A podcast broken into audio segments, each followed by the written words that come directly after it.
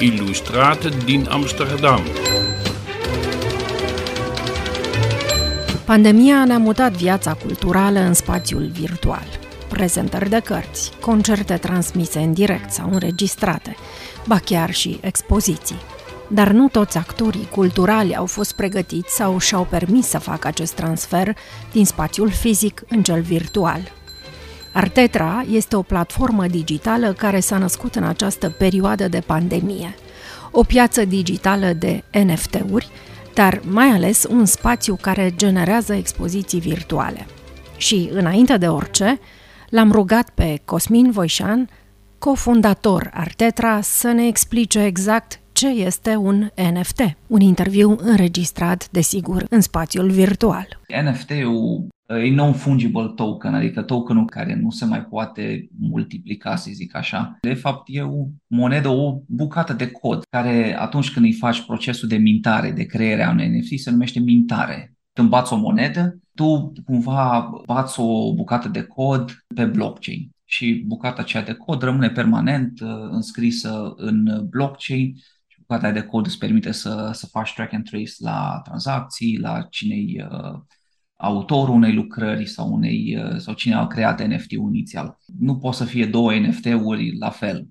Deci la un tablou, de exemplu, atunci când îl facem NFT, trebuie să-i anexăm o poză, cine e creatorul, trebuie să-i dăm un nume, no? Uh, să identificăm mai bine. Putem să lăsăm o bucată de text, putem să fie ceva criptografic sau să fie un nume clasic, un nume de tablou, de lucrare, cum vrea proprietarul să-i spună toate se înglobează și se mintează, zic așa, ele se înregistrează pe blockchain. Asta permite ca o lucrare să nu se mai poate falsifica pentru că tu deja știi cine, cine a făcut-o, cine a creat-o, când a creat-o. Același lucru se poate spune și despre istoria unui tablou, că până acum a fost foarte greu să uh, istorisim prin ce mâine a trecut o anumită lucrare. Un astfel de proces poate fi aplicat oricărei opere de artă. Exact, la orice operă de artă. Acum, ce s-a întâmplat, Claudia, în ultimii ani?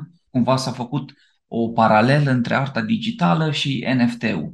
Dar nu e total adevărat, pentru că noi vrem să ne focusăm acum și pe artiștii fizici și să avem și o parte de redeem uh, în care tu, când cumperi NFT-ul, să poți să primești și tabloul fizic acasă, livrat.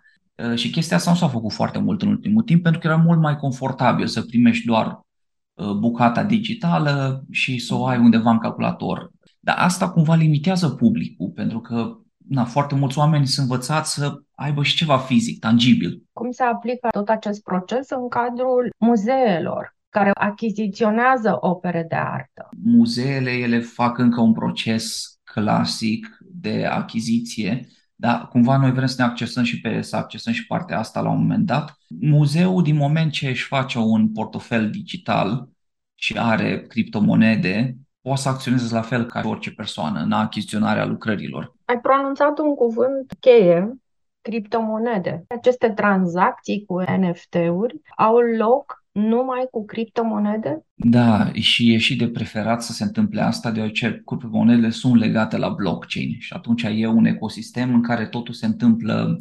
concomitent. Normal, noi ne putem gândi, da, putem să, să cumpărăm și cu bani fizici, însă trebuie să avem o interfață, un, să zic așa, un portofel care permite și tranzacționarea în bani clasici, în dolari, în euro. Dar cel mai important, Artetra e o platformă care generează spații virtuale de expoziție a NFT-urilor. Proiectul a început în ianuarie 2021. M-am întâlnit cu Zeno, prieten din copilărie, care, arhitect fiind, își vinde proiectele înainte să fie uh, construite în VR și a văzut o, o atracție foarte mare oamenilor față de VR, virtual reality, adică își pun casca pe cap și văd deja casa lor înainte să fie construită într-o experiență foarte imersivă și a zis, ăsta e viitorul, putem să depășim granițele uh, fizicului, plus că, zice el, până acum a fost învățat să urmăm anumite canoane clasice de construcție, de exemplu, a unor spații de expoziție, care în spațiul virtual nu se mai aplică.